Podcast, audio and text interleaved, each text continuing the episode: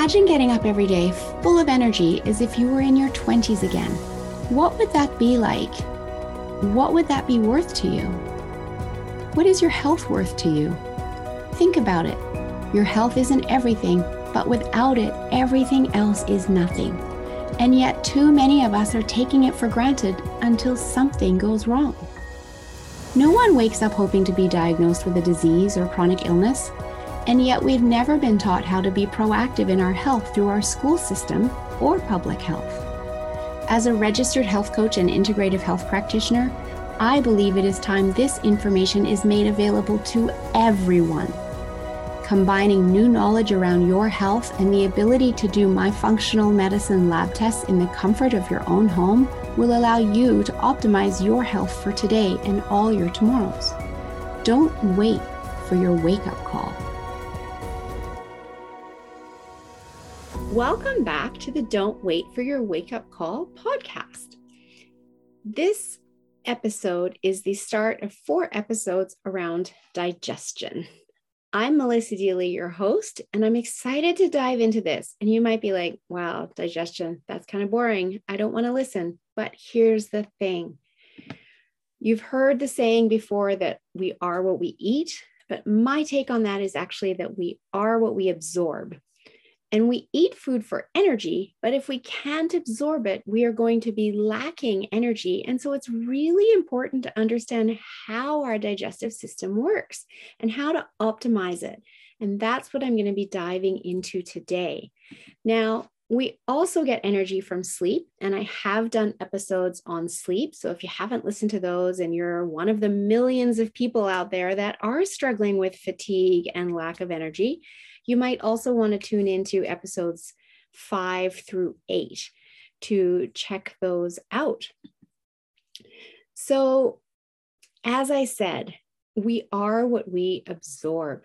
Our entire digestive system is designed to break down our food and get that food to the cells so that we have the energy to do what we want to do in any given day. And yet, so many people are struggling with digestive issues. In fact, I would say over 80% of my clients are struggling with digestive issues, whether it's gas and bloating, or pain and cramping after eating, or maybe it's constipation or diarrhea.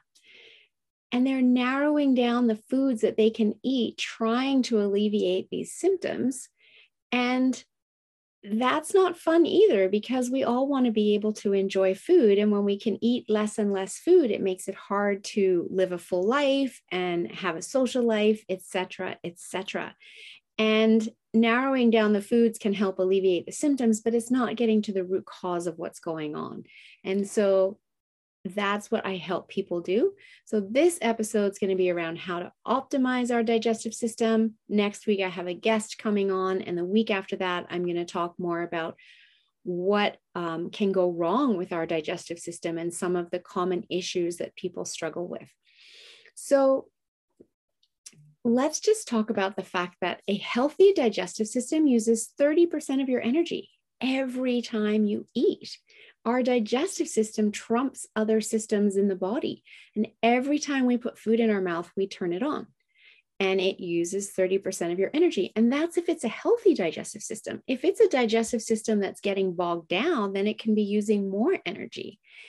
And that might be interesting for you to think about as well because you know in our time of lockdown right now working from home the refrigerator just over here there's a lot more grazing that might be happening that wasn't happening in the past. And if every time you're putting food in your mouth you're actually causing your body to use energy are you putting in food that is going to still give you energy or is the food that you're getting you're putting in kind of being wiped out by the that 30% of your energy that's being used to digest it? So that's something interesting to think about and choosing foods that are nutrient dense and high energy are going to serve you far better than those quick fix energy things that we tend to go for as snacks like that you know chocolate bar or sugary muffin or um, you know any kind of candy that you might just be popping into your mouth out of habit and not even thinking, right? So that's why I like to bring you this information to kind of give you that little aha to go, hmm, I might take that candy jar off my desk or think about healthier snacks that I'm going to have in the middle of my afternoon so I can make sure I'm getting energy from them because it's the middle of the afternoon where I feel like my energy is fading. So, the other thing that is really important to understand around your digestive system is that it is only ever turned on when we are in our rest and digest state, our parasympathetic nervous system. However, many of us are living in a state of chronic stress with our sympathetic nervous system switched on. If you've listened to my podcast episodes 17 to 20 in regards to stress, you will have learned a lot about our parasympathetic and our sympathetic nervous system, but I'm going to repeat it here because there may be new listeners, but also sometimes it takes hearing things more than once for it to actually sink in. So, what's going on in our autonomic nervous system, which is um, guiding us between our sympathetic and our parasympathetic systems, is that our brain is charged with keeping us safe. And if we go back to our hunter gatherer days where we had to hunt for our food, our brain was on alert for danger to this day, even though we don't have to hunt for our food, our brain is still on alert for danger. It wants to keep us safe. Now, if we were out hunting and there was a lion nearby that was actually hunting us, our brain would trigger within us the sympathetic nervous system would switch on and our blood would start pumping faster, our pupils would dilate, our senses would become stronger, cortisol would be being produced, adrenaline being produced, so that we can flee and get to safety. And in order for the body to do all of that, it shuts down other systems. So it's shutting down our digestive system because we don't care about the sandwich or whatever we might have eaten earlier in that moment of trying to get to safety from the lion. And it's shutting down procreation as well, among other systems. So when our digestive system is shut down, hydrochloric acid is not being produced in the stomach in order to break down our food. Salivary enzymes are not functioning either. And so our, our body can't break down the food that we're putting in. And the problem today in our modern world is, is that we are living in this go, go, go, do, do, do society with deadlines and just trying to get it all done. And we very often are stuck in this chronic straight state of stress, which means our digestive system is not even turned on. And if we're sitting down to eat in a stressed out state, you could be eating the healthiest meal on the planet, and your body isn't going to be able to break it down properly, which means you are not getting the benefit of all the nutrition in that meal, that super healthy meal, getting broken down and into your bloodstream and into your cells. And instead, what happens is it's being not broken down properly, could end up resulting in constipation, could end up in, as diarrhea, or it could even be stored in fat closets in the body because the body just can't cope with this right now because it's dealing with this stress state and it can't deal with digestion. So, what does that mean? What that means is that every time you sit down to eat, you need to do a check in with yourself and say, hey, am I stressed out right now? And if you are, then we need to do a little trick in order to turn off our sympathetic nervous system and turn on our parasympathetic rest and digest system. So we're turning on digestion before we start eating. Because when we turn on digestion before we start eating, that triggers the brain to then start producing salivary enzymes, stomach acid, hydrochloric acid, and all of the other enzymes needed throughout our digestive system so that our body can break down the good food that we're about to put in. So, my trick for that is the same trick I've taught before in several other episodes, but it's called 557 breathing. And what that means is you're going to inhale for a count of five, hold your breath for a count of five, and then exhale for a count of seven and do 10 cycles of that. And what happens is your brain goes, huh, I thought I was stressed out, but I'm breathing like a safe person. I must be safe. And we'll drop out of that chronic stress state and move into our rest and digest state. And digestion can be turned on. And this is this happens because if you were running away from a lion, there is no way that your exhale would be longer than your inhale. You would be panting and pumping your arms and running as fast as you can. So your brain recognizes with that longer exhale at a seven count, that's what triggers the brain to realize, hmm, I'm safe and turn on our rest and digest system. So 10 cycles of 557 breathing. You can do it right at the dinner table. You can do that anywhere, in fact, and nobody even has to know that you're doing it. But it's a very powerful way to turn on digestion as you get yourself out of that stress state. It's also powerful because as you're doing counting the cycles and you're counting the breaths all at once, you have to actually concentrate. And that also has your brain let go of what other whatever else was running around in your brain and keeping you in that stressed out state. So that's the first thing you want to do. And a tip is that we chronically underestimate our level of stress. So if you sit down before a meal and you think, Am I stressed out?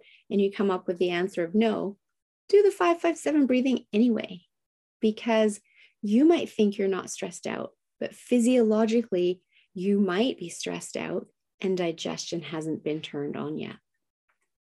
It's also important to think about who we are being when we eat.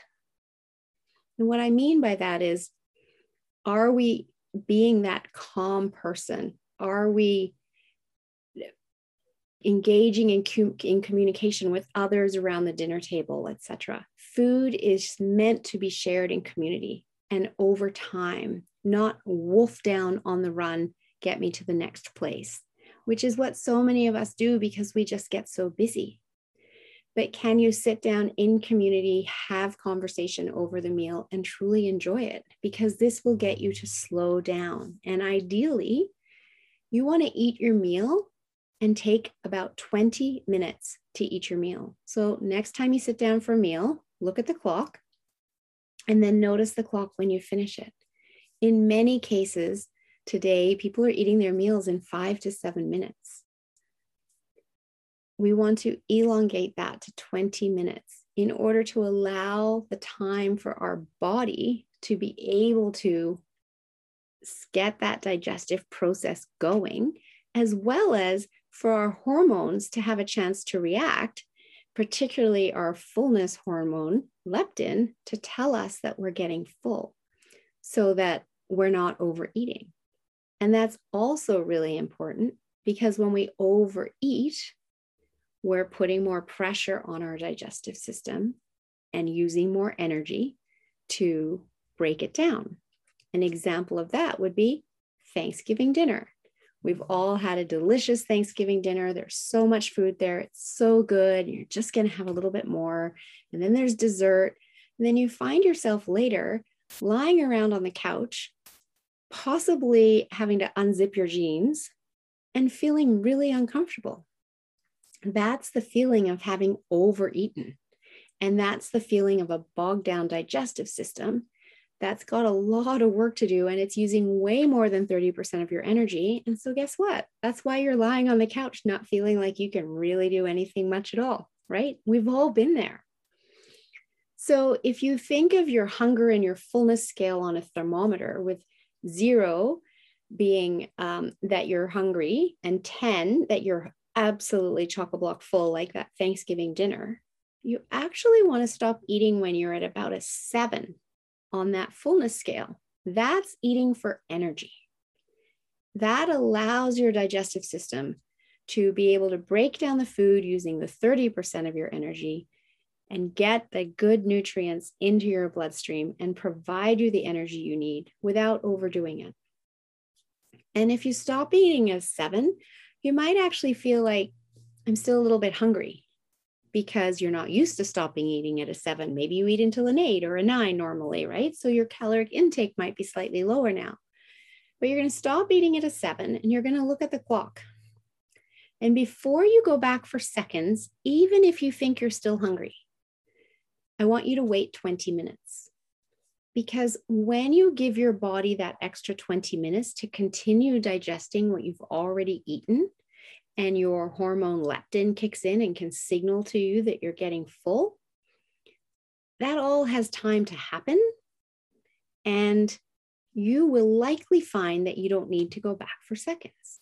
And now you have eaten to a seven on that hunger scale, and digestion can happen easily, and you haven't overeaten.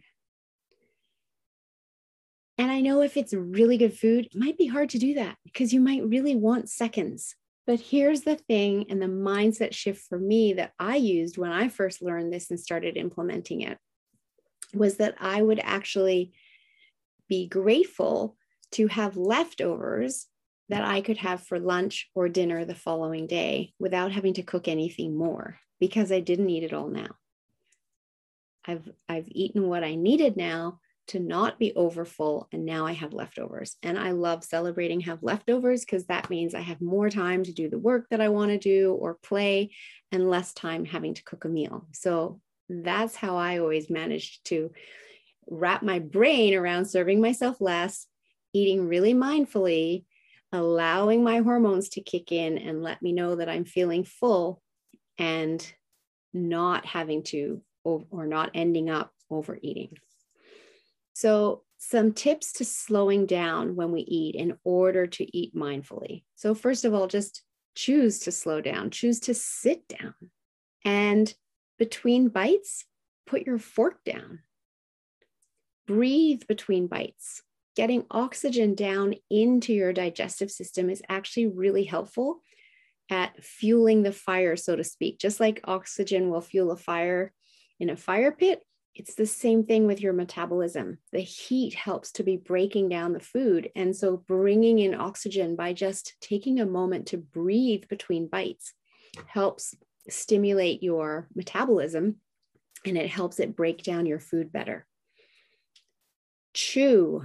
This is something that we are also notoriously bad at. We have these very powerful jaw muscles and teeth, and they are part of our digestive process, along with our salivary enzymes in our mouth. And so often we don't use these enough and that puts a lot of pressure on the rest of the digestive system down below. So when you choose to chew your mouthfuls more, you can get your teeth into uh, doing the work for you and it eases the workload of your stomach and small intestines. Again, many people hardly chew at all, three to five times a mouthful. But if you actually test this, and it's kind of a fun thing to do with your family at the dinner table, is have chewing contests. Have a mouthful and see just how many times you can chew it. I've taken bites of apple, and when I've been consciously doing this, I can chew one bite of apple over 50 times. And what I notice when I do that is that it gets so juicy. I get so much flavor out of it that I actually enjoy it more. Now, I'm not going to chew every piece of apple 50 times because it would take me a really long time to eat the apple. But even if I chew every piece of apple 20 times, that's a lot more than just three or five. And the power of chewing is so beneficial to the rest of the digestive system. In fact, I like to say that we should be chewing our liquids and drinking our solids for optimal digestion. And what I mean by that is that our solid food we chew up so much that it's just about a liquid by the time we swallow it. And then our liquids, if you start the day with a smoothie, for instance, like I do, making that smoothie doesn't really stimulate digestion because um, there's typically not a smell to it, etc. So that first mouthful, if I start chewing it and swirling it around in my mouth, that will then stimulate digestion and have my salivary enzymes get started and let my the rest of my digestive tract know that food is coming. And so each mouthful of my smoothie, I like to swirl around in my mouth. And sometimes it is a bit chunky because it's got some greens in it and some fruit, etc. And so I can chew those. So chew your liquids and drink your solids. I know it sounds crazy, but it really helps optimize digestion. When you're slowing down to eat, as I said, eating in community with people that you can enjoy conversation, breathing between bites, putting your fork down, but also really enjoy the texture of your food, the flavor, the colors, the aromas. These are things that, again, in our busy, busy, busy life, we tend to just completely overlook and we just wolf it down. And yes, we might enjoy it in the moment for 30 seconds, but then it's done and gone. And afterwards, maybe we even feel like, well, I enjoyed that, but I wish it had lasted longer. If we slow down, we can have that enjoyment last a lot longer. So, these are all powerful tips that if you're someone that is struggling with digestion, whether it is, you know, cramping or pain after a meal or gas or bloating or any kind of discomfort that you are putting back to your digestive process, these tips can absolutely help. They're not the only ones that can help. We do do lab testing. Sometimes the um, pain or discomfort can come from food intolerances, although we generally don't have symptoms of food intolerances for 48 to 72 hours after eating, which is why it can be really hard to determine that it was food because you don't even remember what you ate two to three days ago in most cases. And so people do have a hard time figuring out food intolerances. But it is important too because food intolerances can cause different symptoms uh, depending on the individual and the food, but also inflammation in the body. And that can then over time lead to other symptoms and trigger cells to turn on disease, which nobody wants, right? And many people will say to me, but it can't be the food. I've eaten this food my whole life. But the reality is, is that our body can hit a tipping point, and it's a tipping point of eating food that it hasn't liked for your whole life, as well as the impact of poor sleep, high stress, and your toxic overload coming into the body. And the body just hits the tipping point and says, I've had enough. I can't deal with all of this. And so it starts to give stronger and stronger symptoms. And then you're left wondering, what's causing these? What's going on? And so that's where lab testing for food intolerances can be really helpful because then you know. And just because you have a food intolerance doesn't mean you can't ever eat that again. It's an intolerance, it's not an allergy. But what it does mean is we can remove it depending on the degree of the intolerance for a certain amount of time in order to allow your gut to heal. And then once your gut has healed, we can start to reintroduce and see how you do. And you might find that you can have it once a week, or maybe it's only once a month, but you're also going to have greater awareness around feeling better and how some foods might make you feel. And then you can make choices I want to eat this pizza because everybody else is eating pizza and tomorrow's Saturday and it doesn't matter if I roll around on the couch or I'm not going to eat this pizza because it's Thursday night and I have a really big presentation tomorrow morning and pizza always makes me feel kind of brain foggy and lethargic and I want to be sharp tomorrow morning so I'm not going to eat it. Those are the kind of choices that you're able to make when you have more awareness around the foods that your body likes and doesn't like when it comes to food intolerances. So that's tons of information there for you. And I also want to leave you with one other thing is in a stress state when our body isn't turning on digestion, our body is not making stomach acid. And so many people today are using antacids. And they're using antacids because they think that they have too much stomach acid. But the reality is that they probably have too little, and the antacids are making things worse. Now, how does this happen? It happens because in the stress state, uh, the lower esophageal sphincter, which is a flap at the bottom of our esophagus that is meant to close up nice and tight once food has gone through into the stomach cavity. And then it lifts up and closes up nice and tight so that nothing else can get in or out of the stomach cavity between the stomach and the esophagus. But when we are in a chronic state for a stress state, it starts to malfunction and it gets a little bit floppy. And so, what happens then is the little bit of stomach acid that we do have in our stomach can escape and get up into the esophagus. And this can happen at any time, but it's actually very common to happen if we eat dinner too close to bedtime and we don't allow the two hours for digestion to take place first. And we lie down soon after eating. When we go horizontal like that, the stomach acid can escape into the esophagus. But it can also happen during the day when we're still standing up and vertical. And we go to the doctor and we have heartburn and we have acid reflux and we get prescribed an antacid and the antacid stops producing stomach acid. So, what does that mean? That means that each time you eat a meal, your stomach is not producing stomach acid because the antacid is stopping it from doing so.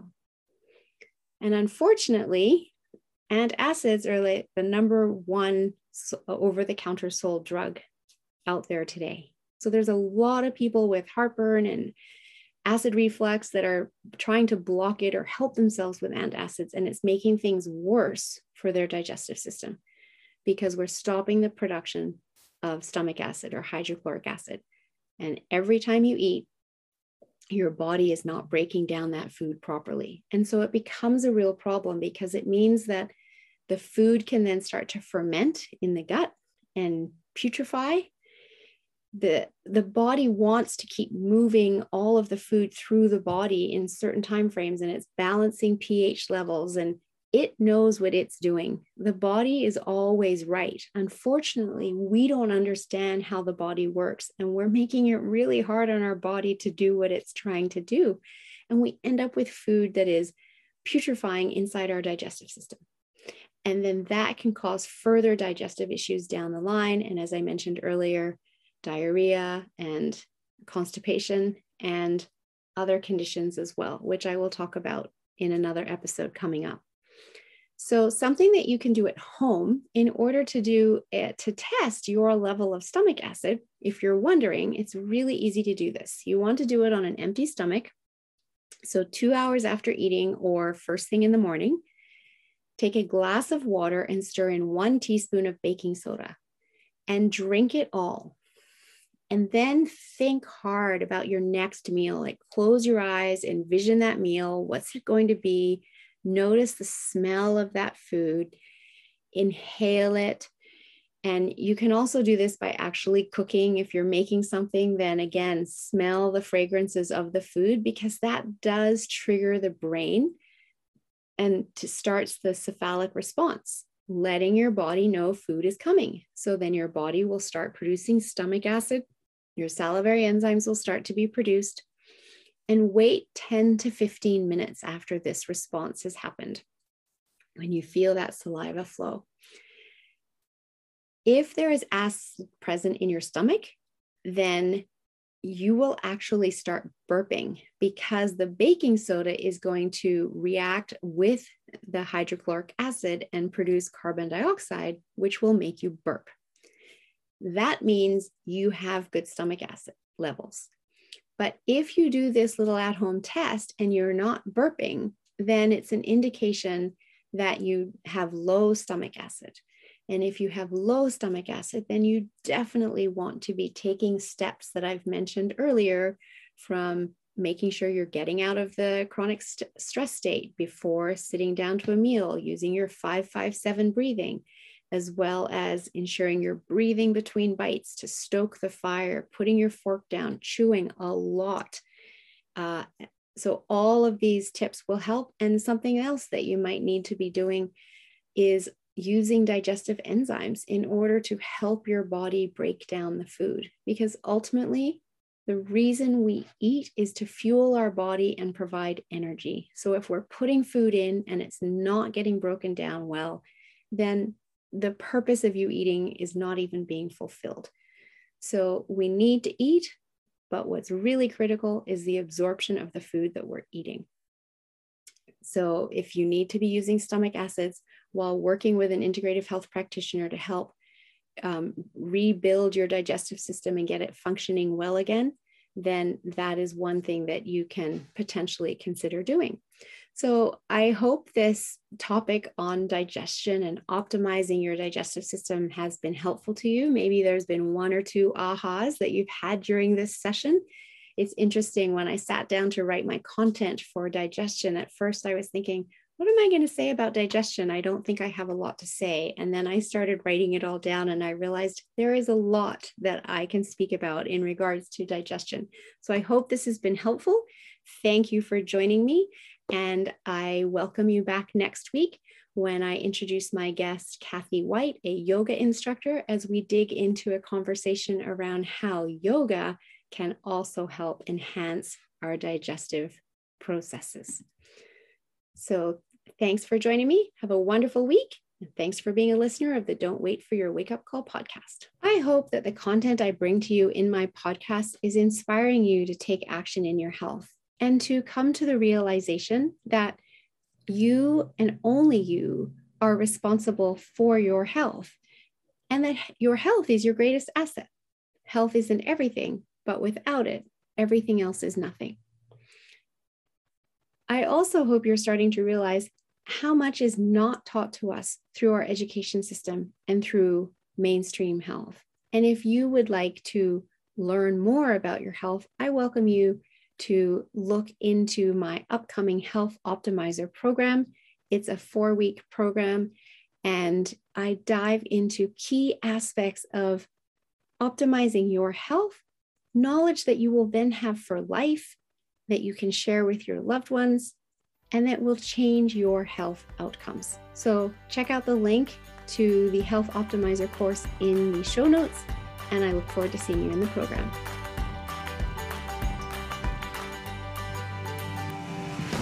Thank you for investing this time with me on the Don't Wait for Your Wake Up Call podcast. I'm so glad you joined in.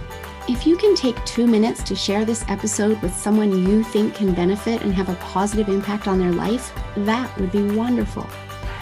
Please leave a review by going to your favorite podcast listening app and let me know what you enjoy or would like to hear more of. It will support me in my effort to bring the possibility of natural healing to a wider audience and help disrupt the sick care system we have today and make human health a global priority.